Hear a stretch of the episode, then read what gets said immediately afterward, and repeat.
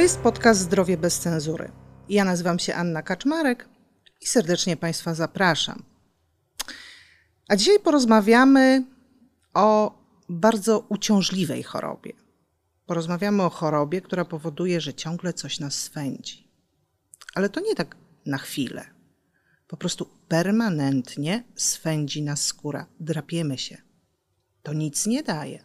Drapiemy się tak, że leci nam krew, że nasza skóra po prostu wygląda fatalnie, dalej się drapiemy i dalej nic to nie daje.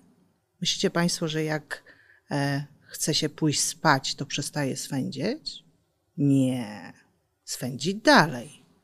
A myślicie, że jak zaśniecie, to przestaje swędzić? Nie. To Was może obudzić. Czy jak się umyjecie, to przestaje swędzić? Nie, nie przestaje swędzić. Po prostu jesteście uwięzieni w takim swędzącym ciele. Jest to okropne. To jest atopowe zapalenie skóry. I dzisiaj właśnie o AZS-ie porozmawiamy z panią profesor Ireną Walecką, specjalistą dermatologiem, kierownikiem Kliniki Dermatologii Centrum Medycznego Kształcenia Podyplomowego Centralnego Szpitala Klinicznego MSWiA w Warszawie. Dzień dobry panie redaktor, dzień dobry państwu. Pani profesor, Cóż to jest za choroba i mówiąc kolokwialnie, skąd ona się bierze? Generalnie atopowe zapalenie skóry jest przewlekłą nawrotową dermatozą, charakteryzującą się, tak jak już pani redaktor powiedziała, przede wszystkim permanentnym świądem i dodatkowo jeszcze zmianami skórnymi, które e, są złuszczające, e, można obserwować strupy, przeczosy, no głównie spowodowane mhm. właśnie drapaniem. No oczywiście na początku e, mamy zmiany rumieniowe, później złuszczające, później mamy strupy, przeczosy, a jeszcze do tego często dołącza się nadkażenie bakteryjne, no bo mamy, prawda, pozbawione, tak, pozbawione na skórę obszary, w związku z czym mamy jeszcze nadkażenie bakteryjne, wirusowe, czasami nawet grzybicze. E, jest to choroba, która tak naprawdę do końca, tak jak większość chorób dermatologicznych, nie mamy tak na 100% pewności, skąd ta choroba się bierze. Natomiast tutaj obserwujemy miks takich czynników genetycznych, środowiskowych, immunologicznych, plus dodatkowo uszkodzenie bariery skórnej. E, czynniki genetyczne głównie dlatego, że jeżeli rodzic choruje albo obydwoje rodziców choruje na topowe zapalenie skóry, mamy dość dużą szansę, że również dziecko bo będzie chorowało na topowe zapalenie skóry. Oczywiście nie jesteśmy w stanie przewidzieć, czy to będzie na, o nasileniu dużym, średnim czy umiarkowanym, prawda, umiarkowanym czy ciężkim. Natomiast generalnie zawsze ta szansa jest większa. Czynniki środowiskowe różne, i czynniki pokarmowe, i, czynni, i czynniki aeropochodne, czyli różnego rodzaju kurz, roztocze. Z czynników pokarmowych to głównie raczej przy atopowych zapaleniach skóry wieku dziecięcego, właśnie orzeszki, e, soja, e, to tego typu produkty, mleko, jajka, które mogą mm. towarzyszyć, dlatego że alergia pokarmowa może towarzyszyć atopowemu zapaleniu skóry u dzieci mniej więcej w 20-40%. Natomiast y, jeżeli chodzi o te czynniki immunologiczne, to jest to cały zespół takich zapalnych czynników, gdzie e, obserwujemy różnicowanie się limfocytów CD4 w kierunku linii TH2, która to dla odmiany pobudza e, odpowiedź humoralną, wytwarzanie IG, e, IgE i cały jak gdyby ten szlak alergiczny pobudzania cytokin, głównie interleukiny 4 i 13. I to mhm. tak mniej więcej wygląda, jeżeli chodzi o tą etiopatogenezę. Ale myślę, że jeszcze ciekawym jest to, to co pani powiedziała, że ten atopowy, atopowe zapalenie skóry jest w sumie jedną z częstszych w ogóle chorób dermatologicznych. I niestety mhm. takich drapiących się pacjentów mamy sporo, bo to jest mniej więcej wśród dzieci 10 do 20% populacji. Natomiast jeżeli chodzi o osoby dorosłe, to jest 2 do 5%. To proszę to sobie przeliczyć, to jest naprawdę to bardzo, jest bardzo duża grupa osób. ludzi. Oczywiście nie wszyscy mają aż tak ciężką, atopowe, aż tak ciężkie atopowe zapalenie mhm. skóry, bo mamy, mamy e, o nasileniu łagodnym, gdzie praktycznie wystarcza emolientowanie i dodatkowo okresowo, jak mamy zaostrzenie, terapia miejscowa glikokortykosterydami czy inhibitorami mhm. kalcyneuryny i ci pacjenci, jeżeli e, bardzo e, dobrze stosują to emolientowanie, wszystkie zasady jak gdyby mhm. ty, czy, typu właśnie nieprzebywanie w zadymionych pomieszczeniach, nieprzebywanie w suchych pomieszczeniach, e, prawda, temperatura taka bytowania na poziomie 18-20 stopni, żeby nie było za ciepło, krótkie kąpiele i wszystkie te jak gdyby pielęgnacyjne zasady dobrze przestrzegają, to w zasadzie z tym atopowym zapaleniem skóry można funkcjonować. Natomiast mhm. gorzej, jeżeli mamy postać umiarkowaną czy ciężką, bo tutaj niestety, ale już w okresach zaostrzeń musimy podawać leczenie ogólne. To leczenie ogólne e, czasami nawet jest to leczenie szpitalne przy tych ciężkich AZS-ach, dlatego że u tych pacjentów niestety, ale na krótko glikokortykosterydy, cyklosporynę, która jest zarejestrowana tylko i wyłącznie osób dorosłych. Natomiast jeżeli chodzi o młodzież i o dzieci, to tutaj tak naprawdę większość leków jest absolutnie off-label, czyli poza wskazaniami. My je podanie, Mhm. podajemy, ale one nie są zarejestrowane stricte dla leczenia atopowego zapalenia skóry. I tutaj podajemy e, cyklosporynę, podajemy metotreksat, azotioprynę, mykofenolan mofetylu, no różne leki immunosupresyjne, które mają nam właśnie zahamować ten cały biegnący, nakręcający się samoczynnie stan zapalny. E, Natomiast e, ostatnio, no może nie ostatnio, bo to już od wielu lat na świecie istnieją leki, leki biologiczne i leki inhibitory e, janus, kinas janusowych, które no, w sposób naprawdę perfekcyjny ograniczają nam choroby, tą chorobę i umożliwiają pacjentom normalne funkcjonowanie. Co to znaczy normalne funkcjonowanie? Dla tych osób generalnie normalne funkcjonowanie jest nawet to, że one mogą się wyspać, to o czym Pani No, mówiła. Dlatego, że jeżeli mamy permanentny świąt, to te osoby są rozdrażnione, znerwicowane, niezadowolone. Oczywiście z czasem popadają w depresję, myśli samobójcze, ale również próby samobójcze. Niestety w tej grupie, w tej grupie pacjentów mamy zdecydowanie częściej próby samobójcze. Nawet była taka ankieta przeprowadzona, że generalnie wśród młodzieży ponad 80% pacjentów z ciężkim Nie akceptuje tej sytuacji, źle się czuje we własnym ciele, czuje się stygmatyzowane, odrzucone.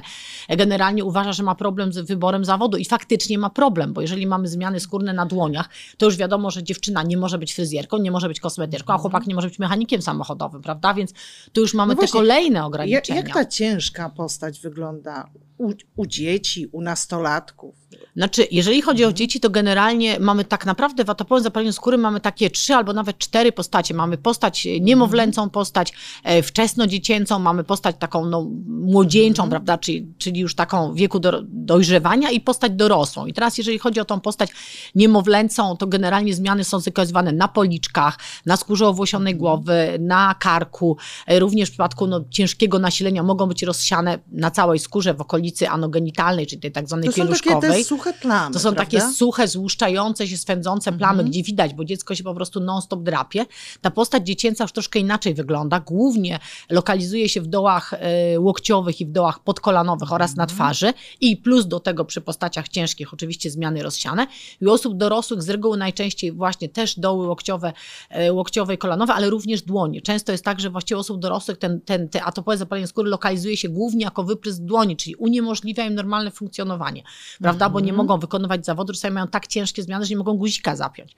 Więc to nie tylko my rozmawiamy o jak gdyby funkcjonowaniu takim społecznym, ale również funkcjonowaniu zawodowym. I tak. proszę sobie też wyobrazić, jakie to są duże koszty społeczne. Jeżeli jest chore dziecko, matka musi brać zwolnienie, w związku z czym No już tak. mamy koszty prawda, ZUS-owe. Jeżeli osoba dorosła jest chora, jest na zwolnieniu, więc to są również koszty społeczne, więc trzeba by się było zastanowić, czy faktycznie gdzieś nie, nie przyspieszyć tego wdrażania tych nowoczesnych leków, bo być może te koszty społeczne będą mniejsze. Unikamy pobytu w szpitalu, unikamy szeregu badań, prawda, które ci pacjenci muszą mieć wykonywane, unikamy zwolnień, więc te koszty, wydaje mi się, tych absencji chorobowych są, prawda, bardzo duże. Mówi pani, pani profesor, że czasami trzeba położyć takiego pacjenta do szpitala. Nawet nie czasami. Jeżeli jest ciężka postać, to ci pacjenci faktycznie nawet I dwa, trzy razy to- w roku są w szpitalu. Jak to wygląda? Który to jest moment? y, Czym cię charakteryzuje taki pacjent, którego musimy położyć do szpitala? Co mu jest? No przede wszystkim ma bardzo nasilone zmiany skórne, ma bardzo duży świąt, często ma temperaturę, często ma nawet z tego po, po, powodu dreszcze, bardzo złe samopoczucie. Pacjenci mówią, że, bol, że praktycznie cała skóra ich boli. Określają to jako permanentny, nie, w ogóle nie do, nie do opanowania ból skóry. W związku z czym no, to jest taki pacjent, no, któremu niestety, ale musimy no, jak najszybciej pomóc, no bo tak jak powiedziałam, ci pacjenci niestety, ale mają bardzo obniżoną jakość życia. No proszę sobie wyobrazić takie No, funkcjonowanie, aż gdzie, gdzie nie są w stanie tak. się nad niczym skupić, prawda? Wiadomo, że mają gorsze wyniki w szkole, na przykład jeżeli chodzi o młodzież. Dlaczego ta grupa jest tak istotna dla nas? Mhm. Dlatego, że no jest to okres, gdzie oni wybierają zawód, gdzie oni zależy na tym, żeby były dobre wyniki z matury, żeby, prawda, gdzieś tam dostać się na wymarzone wyglądać. studia, żeby ładnie wyglądać. I wszystko to praktycznie mamy kompletnie ograniczone, bo takie dziecko zaczyna, jest stygmatyzowane, no naturalnie jest gdzieś tam alienowane z tego, z tego towarzystwa rówieśników, bo niestety tak jest, w cudzysłowie może powiem, że ludzie gdzieś tam unikają, prawda, właśnie takich, jak to mówią, jakichś takich brudnych, złuszczających się, no bo tak ten pacjent wygląda, jest to okropne, prawda, no bo my wiemy, że to jest Je- jest pacjent to- chory. Jest to Ale odium Jest zakaźności. to odium zakaźności, dokładnie. To są właśnie te, te, te mity, że, że złuszcza się a pewnie grzybica gruźlicę, to ma chorobę zakaźną, prawda? Więc jak gdyby gdzieś to funkcjonuje, więc ci rówieśnicy starają się gdzieś odejść. On się nie rozbierze na WF-ie, dlatego że jak się spoci po WF-ie, to jeszcze mu się nasilają zmiany, dlatego że oczywiście jednym z kryterium też w atopowym zapaleniu skóry jest właśnie świąt po spoceniu. I tutaj generalnie dziecko idzie na sporty, jest całe spocone, czerwone, złuszcza się, generalnie no w ogóle nie może przez kolejne lekcje funkcjonować, więc ci rówieśnicy go gdzieś alienują, no zaczyna się zamykać w domu, kompletnie gdzieś tam się odizolowuje, no właśnie e, nie może się uczyć, bo jest cały czas rozdrażnione, ciągle wszystko go denerwuje, e, osiąga złe wyniki w szkole, kiepskie, kiepskie prawda, stopnie na cezurze, kiepska matura, więc wybór ulubionych, wymarzonych studiów niemożliwy i tak dalej, i tak dalej, w związku z czym A jak, No. to, a jak to jest? Atopowego zapalenia skóry y, można, można zacząć chorować na atopowe zapalenie skóry, rozumiem, w dowolnym momencie życia, prawda? Generalnie można zacząć chorować praktycznie od trzeciego miesiąca życia i to jest właśnie ta postać niemowlęca. Mhm.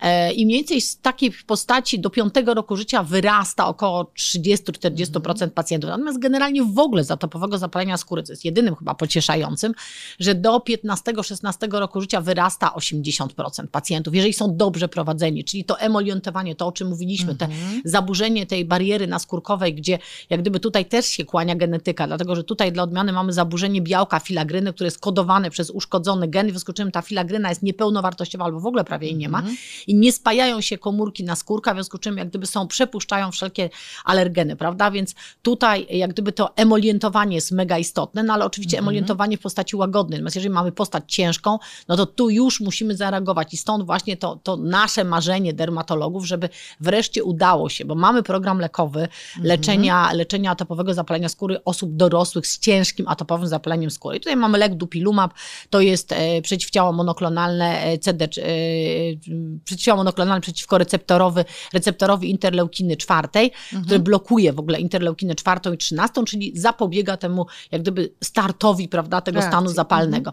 I tutaj z osobami dorosłymi sobie radzimy, prawda, bo mamy program, takiego pacjenta włączamy. Z reguły pierwsza rzecz to jest opanowanie świąt, co już oni są szczęśliwi. Już nawet te zmiany skórne, ci dorośli, to No już, są, dorośli, tak. już są tak szczęśliwi, że się mogą wreszcie wyspać, że w ogóle naprawdę Uwalnia- uwalniają się z tak, tej swędzącej z tej skóry. swędzącej skóry. To jest pierwsze. Natomiast dramat jest, bo nie mamy żadnej możliwości włączenia dupilmabu, który jest zarejestrowany, jest w charakterystyce produktu Mhm. lekowego zarejestrowany zarówno dla dzieci od 6 roku życia, tylko z atopowym zapaleniem skóry ciężkim, ale dla Mhm. młodzieży od 12 roku życia do 18 roku życia z umiarkowanym i ciężkim. I to jest ta grupa, o którą teraz walczymy. Żeby Mhm. właśnie dla tych pacjentów wreszcie była możliwość włączenia takiego pacjenta do programu lekowego. No bo to wszystko, o czym mówiłam w kompakcie, Mhm. jak gdyby po włączeniu leku praktycznie powoli nam ustaje. Ustaje świąt, zaczynają się poprawiać zmiany skórne, no ci pacjenci lepiej wyglądają, nabierają chęci do życia Mhm. i w ogóle życie jest piękne. No.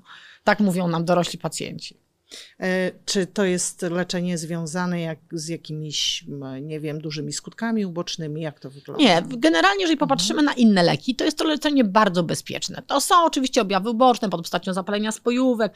No tak jak w większości leków, no nie ma leku No dawanego ma. doustnie czy parenteralnie, który by nie miał żadnych objawów ubocznych, ale te objawy uboczne są po prostu żadne w porównaniu z chorobą, którą mają pacjenci. Więc tutaj po, po drugie wygodna forma podania, bo to jest zastrzyk podskórny raz na dwa tygodnie.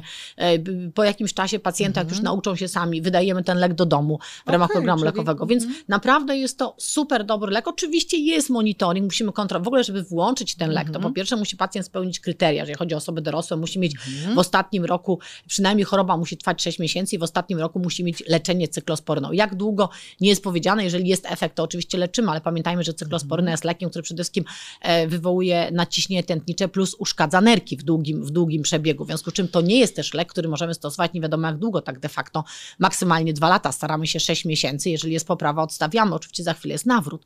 Ale jeżeli już mamy, tak w cudzysłowie, zaliczone to leczenie cyklosporyną, to wtedy umożliwia nam to po zrobieniu szeregu badań laboratoryjnych, o które pani pytała, dlaczego część pacjentów jest w szpitalu, dlatego, że trzeba im właśnie zrobić te wszystkie badania. Po, jeżeli te badania są w porządku, czyli, czyli są w normie, to wtedy takie leczenie dupilumabem możemy pacjentom włączyć. E, No dobrze, ale to po co leczyć e, cyklosporyną wcześniej, skoro ona może powodować nadciśnienie tętnicze i choroby nerek, a nie włącza się takiego leczenia y, nowoczesnego, Znaczy- biologicznego, które działa? To wynika, tak pani, jest? to wynika pani redaktor z rekomendacji, dlatego że tak jak powiedziałam, u części pacjentów gdzieś tam ten AZS Mhm. prawda, wygasa. Czasami jest tak, że danie cyklosporyny e, u takiej młodzieży, Mhm. która no jakoś, jakoś się czasami udaje. No oczywiście no, najlepiej by było od razu włączyć dupilumab i nie ukrywam, że na świecie jak gdyby decyzję, jaki lek włączamy, na jak długo, podejmuje lekarz. No, No u nas gdzieś tam są troszkę większe te restrykcje, aczkolwiek tak jak powiedziałam, jesteśmy i tak szczęśliwi, że jest program lekowy dla osób dorosłych. Na, nawet tą cyklosporynę się śmiejemy, że pacjenci mówią, że wszystko przeżyją, byleby ten program dostać i faktycznie tak to wygląda. No ale, ale skoro jest zarejestrowany również dla, y, dla dzieci i młodzieży, tak? Znaczy, no z cyklosporyna tym... w ogóle jest zarejestrowana Nie, nie, mówię dla osób mhm. dorosłych, natomiast dla dzieci i młodzieży nie jest zarejestrowana, ale Czyli ponieważ nie podaje- mamy programu, być może w programie lekowym, o którym marzymy i tutaj ukłon w kierunku ministerstwa, bo wiemy, Mhm. że są prace i mamy nadzieję, że w najbliższej liście refundacyjnej to się uda. Raczej nie przewiduje się, żeby była konieczność leczenia cyklosporyną u młodzieży, ale jaki będzie program, to oczywiście nie wiemy, to już jak gdyby ustalane jest, jest w ministerstwie i, i ten program, jaki będzie, to taki zaakceptujemy. Mhm. I w ramach tego programu mogło być to nowoczesne leczenie I w ramach tego programu ma być to nowoczesne leczenie, bo program, o którym Mhm. Myślimy, to jest właśnie leczenie dupilumabem młodzieży w wieku lat od 12 do 18 i mamy nadzieję, że w następnym etapie będą to dzieci od 6 roku życia. No właśnie, no bo dlaczego powiedzmy sobie ośmiolatki mają dalej cierpieć, skoro lek jest zarejestrowany również Tak, dla nich, zwłaszcza, że umówmy się, to nie jest aż tak duża grupa ludzi, bo jeżeli tak pomyślimy o tym, to ja myślę, że w Mhm. skali całego kraju to by było jakieś 1000, 1500 osób łącznie, więc to nie jest jakaś grupa, która zupełnie wywraca nam system, prawda, finansowy. No bo rozumiem, że to nie jest y, e, lek z tych tak zwanych za milion. y, Nie, nie, nie. To nie jest na szczęście lek za milion, jest on zdecydowanie tańszy, ale pacjenci mówią, że to w ogóle życie to jest milion dolarów po tym leku, więc, Aha, więc jak czyli trochę tego trochę miliona jest. mamy, tak, dokładnie. Dobrze. E, Pani profesor, a jakie e, mity są na temat AZS-u? Co, e, co funkcjonuje tak w przestrzeni, powiedzmy sobie, pacjenckiej, medialnej, z czym pani się spotyka, a co zupełnie jest nieprawdziwe? No pierwszy taki mit, który w ogóle Mhm. dotyczy chorób dermatologicznych, bo niestety jest tak, nasze choroby dermatologiczne widać. W związku z czym, Tak. jak ktoś ma chorobę żołądka, czy jakąś tam, e, nie wiem, z- z pęcherzykiem, no oczywiście wiadomo, może być żółty, ale generalnie, Mhm. jeżeli jest to coś, jak gdyby jeszcze w granicach normy, natomiast osoba choruje, wiele osób ma nadciśnienie, tego nie widać, prawda? Choroby No tak. serca, generalnie siedzi człowiek, nie widać. A nasze choroby dermatologiczne, siedzi człowiek, ma zmiany na paznokciach w przebiegu na przykład łuszczycy, wszyscy, Tak. o, pewnie ma grzybicę. Ma zmiany skórne przebiegu łuszczycy albo atopowego zapalenia skóry, o, pewnie ma jakąś chorobę zakaźną. No to najlepiej się odsunąć.